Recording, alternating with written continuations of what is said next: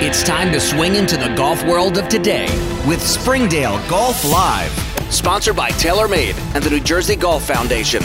Now, here's your host, the Director of Fun, Keith Stewart. Good afternoon, and welcome to Springdale Golf Live. I'm your host, Keith Stewart, the Director of Fun, and I'll be here entertaining you on this Friday afternoon. Thank you for tuning into the new ESPN 920.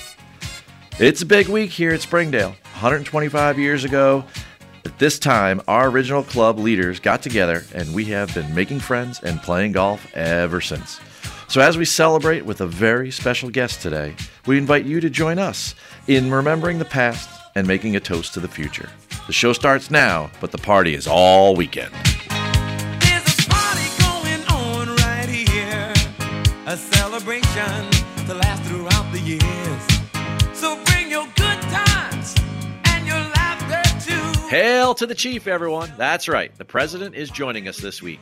Stu Francis, elected president of the United States Golf Association, also a Princeton alumni and friend of Springdale, is here to help us put our amazing 125th anniversary celebration into perspective. You know, we also might discuss a little tournament his organization has coming up next week as well. So, Stu, welcome to Springdale Golf Live. Thank you for making the time to join us. How are you today? Just fine, Keith, and it's a pleasure to join your program. Let's skip ahead a week. There's a lot going on in the world of the USGA, and, and probably has been a lot going on since mid June or, or obviously before that. But how are preparations going at Winged Foot? When will you head toward the East Coast to come out and, and enjoy this championship? Well, the preparations have gone superbly uh, throughout this year. As you probably know, we end up spending one to two years prior to really prepping a site. Uh, being engaged with the club and talking to them about the conditioning we'd like to see, the width of the fairways, the length of the rough, the firmness of the greens, etc. So this process has been underway for quite some time.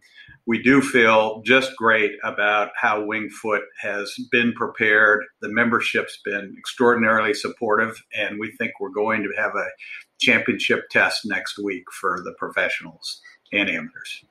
You brought it up there, and I want to touch upon it quickly because around these parts and all over social media, everyone's making a big deal about this rough. Is that more membership of Winged Foot input, or has that been USGA or a combination of the two?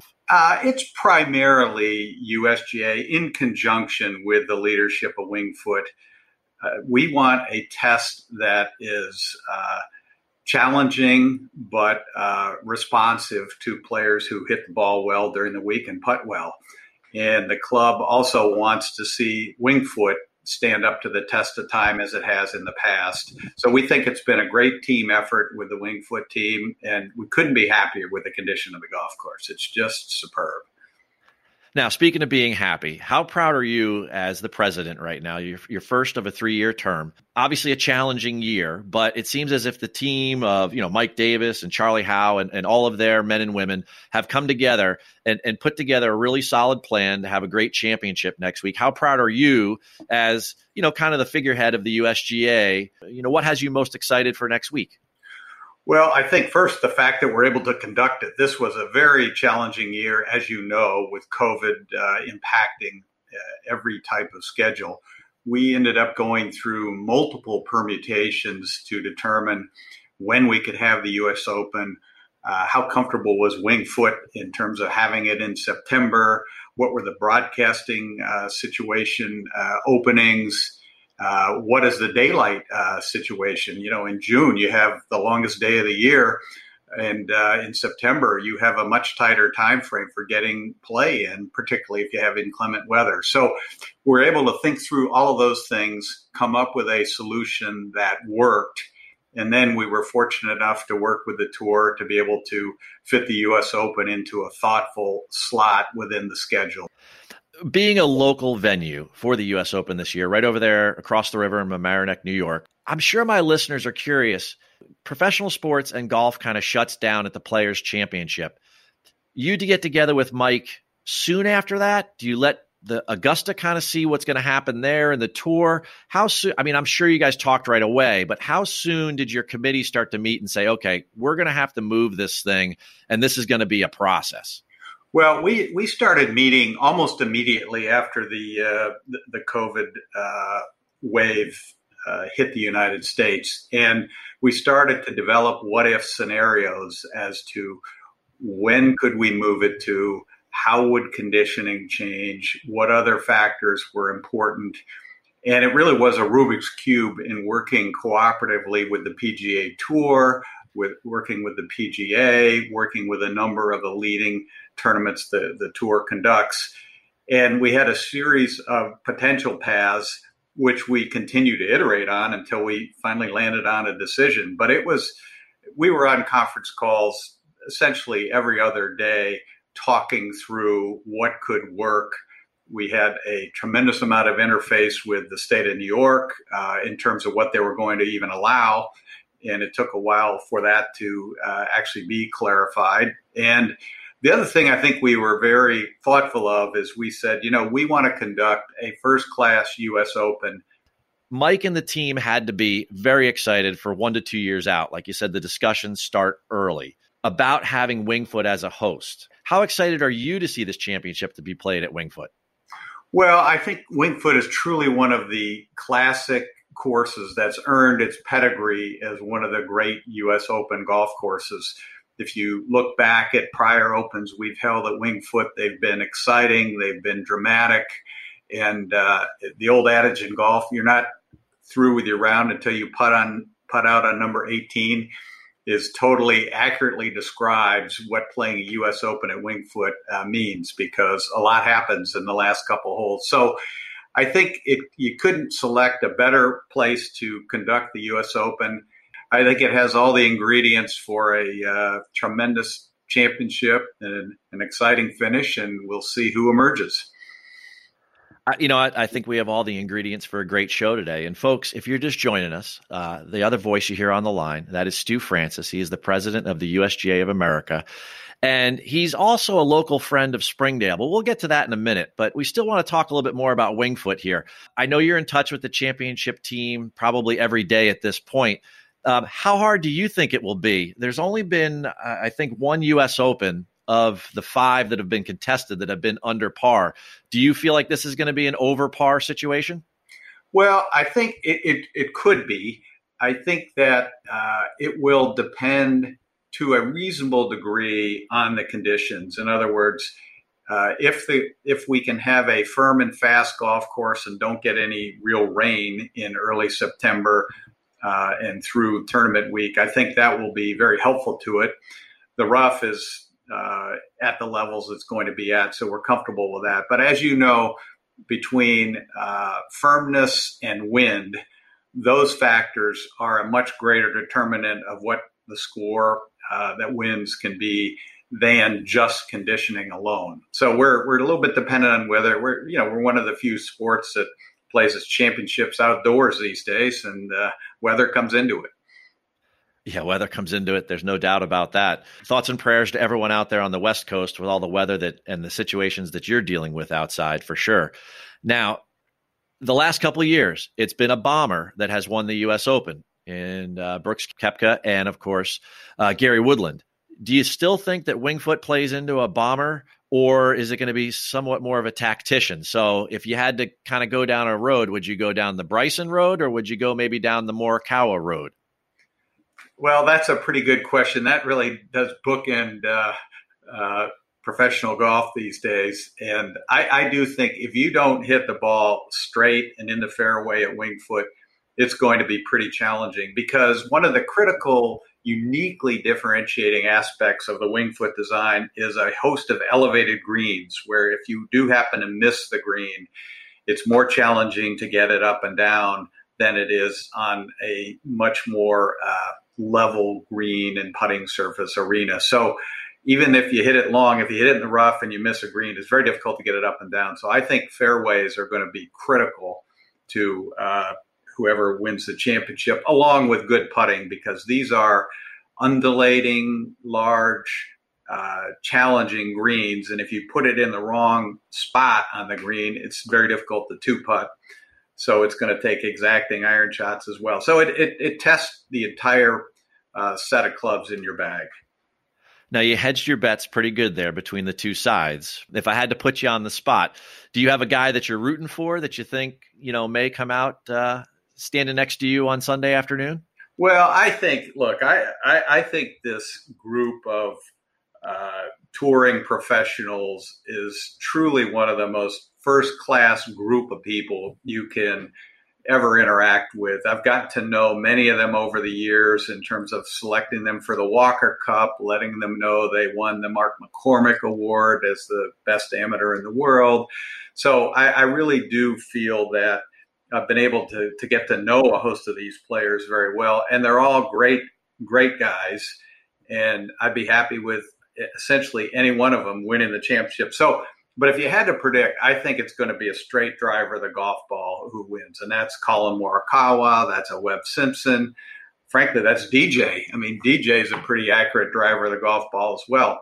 But, you know, we'll see on Sunday night. Uh, I may eat those words, and uh, we'll see how many fairways the, the winner actually hits out of 72 holes. Well, there's no doubt you have about 15 million reasons to pick DJ to win. I mean, he's pretty hot right now. There's no doubt about that. All right, and speaking of pretty hot, it, this historic landmark course, right, has a, has a rich tradition and history in golf. But so do you, Stu. And you know, my listeners may not know uh, enough about you. How did you end up being a leader of the USGA? Could you could you give us the Reader's Digest version for everybody? Sure. Well, I, I love golf, and I particularly love competitive golf. I obviously competed at a very high level when I was, you know, younger and in college, and shortly after that, qualified for a number of U.S. amateurs. And so I, have still loved to compete, even though I've had, you know, a full time investment banking job for 43 years after getting my MBA and raised a family and, you know, have had a wife that's been very supportive of my competitive golf career. So I think that uh, I've tried to continue to compete on a state and national level selectively. And in doing that, a host of people were aware that I love the game, I love to compete, and kind of monitored what I was thinking in my ability to be impactful in terms of serving the USGA. And, uh, you know, someone asked me a number of years ago, would you be interested? And if they'd asked me five or seven years earlier, uh, I would have said, I, I, just don't have the, the time ability right now with kids at home, working a, a, hard job and still trying to compete. But it came up at a time in my life when I felt that I could shade a little bit more to the uh, give back to the game category. And that's what I did. I, and I will say, as I think about the time and the, the interest of serving the USGA and the role I'm in, even though it's extensive, you know, it's a drop in the bucket compared to what golf has given me over my life. It, it, it created a, you know, an environment where I spent a ton of time playing golf with my parents and my brother. Uh, I love to compete. It taught me how to interact with adults. It taught you how to be humble, taught you how to accept uh, disaster and embrace success and keep an even keel it helped through business and it helped get me to Princeton. So I have a lot of due bills to golf that I'll never be able to repay for what I've been able to get from golf. But serving the USGA and serving the game overall, at least, is a, a small contribution back on behalf of all of us, thank you for all that you are doing. I mean, you're going above and beyond, and we all really appreciate that. And, you know, when I think about your story, I think about other wonderful stories. And I got one quick question for you. If you could write the script for this weekend, would it be more interesting for the USGA and for Stu Francis on Sunday to hand the trophy to Phil Mickelson or Tiger Woods? Well, that's a pretty tough one. Uh, you know, both stories are spectacular. I mean, Tiger's come back to to win the Masters after such a drought and all the challenges that he encountered was truly one of the greatest sports stories I think in history.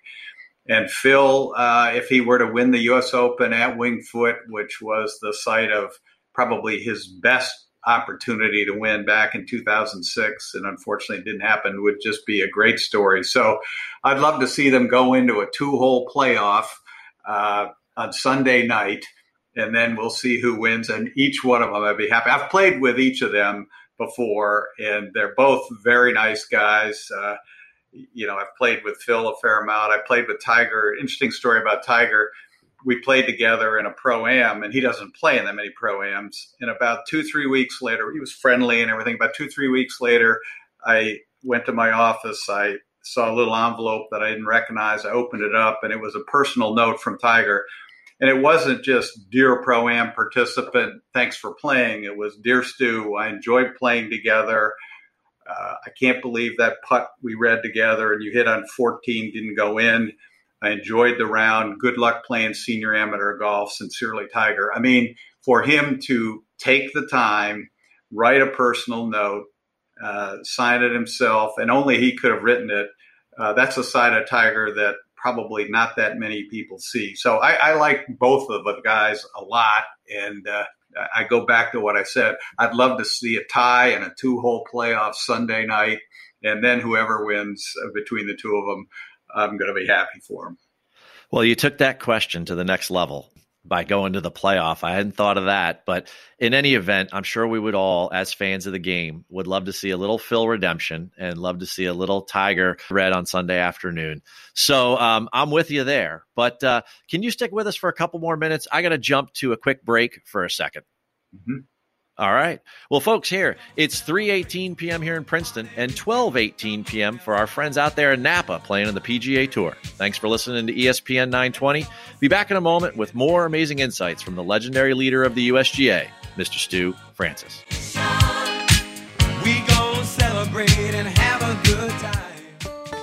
The New Jersey Golf Foundation, the charitable arm of the New Jersey PGA section, is committed to positively impacting lives and communities through the game of golf. We are excited to announce that PGA Hope, Helping Our Patriots Everywhere, a rehabilitative golf program for military veterans with disabilities, will take place on Wednesdays at 2 p.m. throughout the fall season at Fiddler's Elbow Country Club. To support the NJGF or learn more about the PGA Hope program for military veterans living with physical and cognitive challenges, visit NewJerseyGolfFoundation.org or call 732 465 1212. Rich in distinguished history for nearly 125 years, Springdale Golf Club and its members have been beautifully making their mark as the best golf and social experience in our region. Our impact in the industry does not stop there. Did you know about the benefits that extend beyond the boundaries of the club through its agreement with Troon Privé, the private club operating division of Troon Golf Management? Springdale's walkable and superbly conditioned William Flynn design course, now combined with Troon's operational expertise, are taking the club to the next level in our commitments to the member experience. Just announced as a significant significant expansion to the Troon Privé Privileges program. This Vanguard service initiative includes enhanced golf and lifestyle benefits that extend far beyond the fairways. For more information about our club and all the incredible moments being made at Springdale Golf Club and through Troon Privé, please take a visit of our website at www.springdalegc.org forward slash Troon Privé. Let's get back on course as Springdale Golf Live continues. Once again, Keith Stewart. Welcome back to Springdale Golf Live. I'm your host, Keith Stewart. You know me as the Director of Fun, and you're listening to new ESPN 920.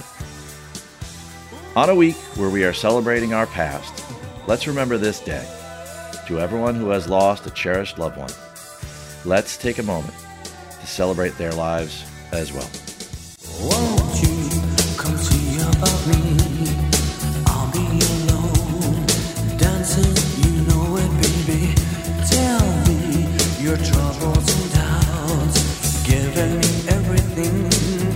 The second half of today's show, I'd like to touch upon another great Northeast golf course. Stu, you were a standout member of the Princeton golf team in the 70s.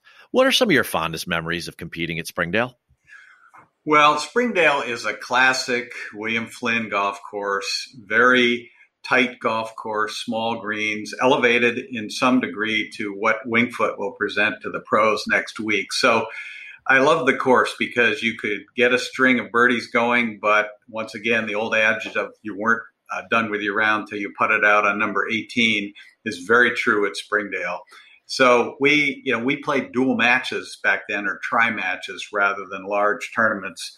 And that was a lot of fun. We'd have uh, Harvard and Yale come in for the Harvard Yale Princeton match. We were able to prevail in that uh, whenever we had it at Springdale during my tenure and we just had a uh, you know it was right next to campus so you could walk over with your golf bag uh, from your dorm and uh, it just was the prototypical way to play major college golf in my opinion So this week is is a huge week in the world of the Springdale, the membership, the, the, township of Princeton. Springdale is celebrating its 125th anniversary as a club. And you know, I did my homework and we were the 58th club recognized by the USGA. Now, it's an interesting, uh, and, and folks, if you're just joining us, we're with Stu Francis here, who is not only a Princeton alum golf team member, but also now the president of the USGA. So you can see, folks, why we brought him on today, because there's a, a unique perspective here. Not only did you compete here in college, but as a member of the USGA executive committee, you know, hopefully you could put this all into perspective. Springdale's in its own top 100. It's some of the first 100 clubs that were recognized by the USGA in your opinion, how vital were those clubs in getting the USGA started, organized, and on a track to be successful and then, you know, at some point get to where it is today? Well, I think the original clubs that formed the foundation of golf in America and the USGA were just critical to having golf thrive the way it has over the last, uh, you know, 100 plus years in the United States. The uh, desire for an experience that was conducted under a standard set of rules that everybody could play, that you had a set of golf courses who were willing to come together and conduct their tournaments, conduct their day to day play in a manner that was consistent, we think was just critical to having golf become a sport that is enjoyed by many people around the country you know, as the USGA has grown through over the years, right, you've been able to handle uh, generations worth of golfers. And COVID 19 and, and, the pandemic and the little pause that we've had, as we have come out of that, golf has seen a tremendous boom. And the USGA has always been at the forefront with the R&A and the PGA of America and all the allied associations in golf at trying to then harness and sustain that boom the executive committees over there at the USGA. What have your discussions been like? Well, you highlight a good point. Golf has proven to be a very important component of the social and athletic mix that works well in a COVID environment. We were very involved with coordinating and leading the response from all the allied golf associations about when to reopen golf, how to reopen golf, what provisions should we include to make sure that once golf was reopened, it had the ability to sustain its uh, its impact on society. And I think uh, we were very careful in not reopening too early. We did not want to be uh, you know, the outlier of the one sport that was charging ahead and everybody else was not able to and then people would take shots at golf. So we waited for a while. We then, uh, I think, put in place a series of things that various governments got comfortable with. Well, and just listening to you there, there's no doubt there's a plan in place. And congratulations this week because when you want to talk about handling the or sustaining this boom, you're going to need to expand. And I know that uh, Golf House is now going to have a secondary location down in Pinehurst, North Carolina. Do you want to touch on that announcement at all that, that just happened this week? Sure, I'd be happy to. We just made the announcement this week. We're expanding to have Golf House Pinehurst, which will have a number of uh, divisions of the USGA located in Pinehurst, the most uh, significant of which is the Testing and Research Center. Uh, as golf has continued to expand, you know, it was our judgment we were going to need to build a new test center. And then we decided to sit and think, okay, if we're going to do that, where should we locate it? And the home of golf for the Americas is certainly Pinehurst. They get a million visitors through there per year. And so we said, let's build it there. Let's bring pieces of the museum down there. We already have some of our championship staff there. So we're very excited about it. The announcement went well. Felt like the right thing to do, and the, the state of North Carolina embraced that in the right ways. So we were excited to announce it. Well, speaking of embracing, I've got one last thing to do with you today. You know, my folks and fans that of here at Springdale Golf Live love to get to know my guests on a little bit more of a personal level. So uh, we do our thing here on the show. So you up for this, Stu? I am. I'm prepared. As prepared as anyone can be for this. So here we go. Favorite hole at Springdale? Uh, I always liked the old under the old layout number 18 with the pond uh, in the fairway. You had the Princeton Inn on the right side, where students would always be out throwing frisbees and things like that. And sort of after playing around a golf, that brought you by, right back into the college atmosphere. So I I love that hole. Great choice. Most used app on your phone. Uh, for me, it's just email uh, by far. Would you rather win an Oscar or a Grammy? Uh, I would rather win an Oscar. I think it it's like the U.S. Open. It it it, it contains a host of skills, probably more skills than just a Grammy. If you could be a teacher in high school, what class would you teach? Well, math. And actually, when I uh, went to Princeton, I was hoping to be to become a math professor. Uh, but I soon realized that as you got into theoretical math, it became a little bit more challenging. And uh, but I still love math. When you hear the word innovator, who is the first person that comes to mind? Uh, I would say Steve Jobs. I mean, if you look at what Apple has done, you know, 2.4 trillion in market value today. Uh, so I'd say Steve Jobs, and second would be Elon Musk, who's really changed the debate around the future of transportation. It's almost like the uh, the next generation Einstein and Edison in some ways. Right. Describe the U.S. Open in one word. Uh, exciting. Favorite sport to watch other than golf? Uh, basketball. Well, basketball's heating up these days down there in the bubble. Yeah, they've done it. They, you know, they had a few missteps early on in the bubble, but now they seem to be doing reasonably well. And watching the playoffs on television is still pretty exciting, and uh, it's interesting to see who's emerging. Uh, surprised to see Milwaukee get knocked out.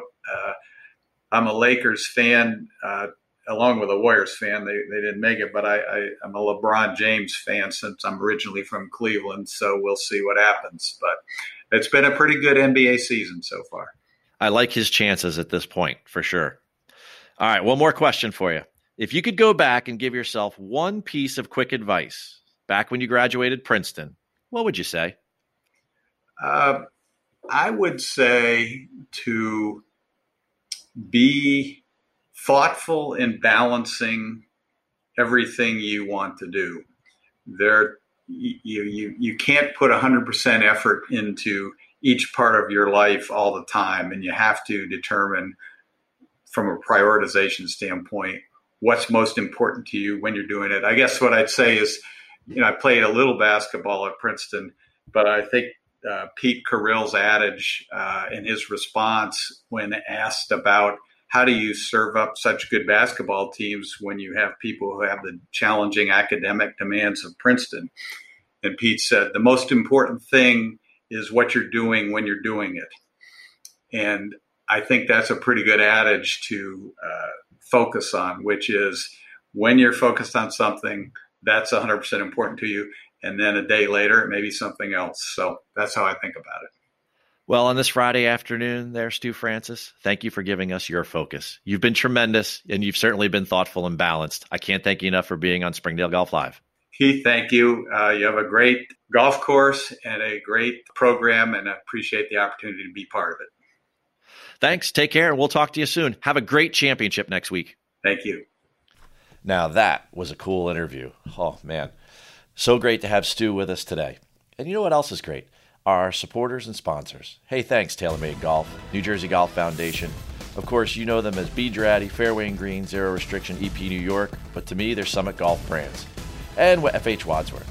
Wade Weezer on the board, excellent job as usual. Springdale Board of Governors, it's time to celebrate number 125. Troon Golf Management, thanks for all your help this week and every week. And most importantly, thanks to my listeners.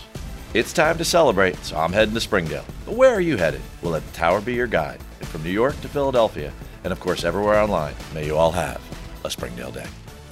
Thanks for joining us for today's show. Return to the tee next Friday at 3 with Keith Stewart and Springdale Golf Live.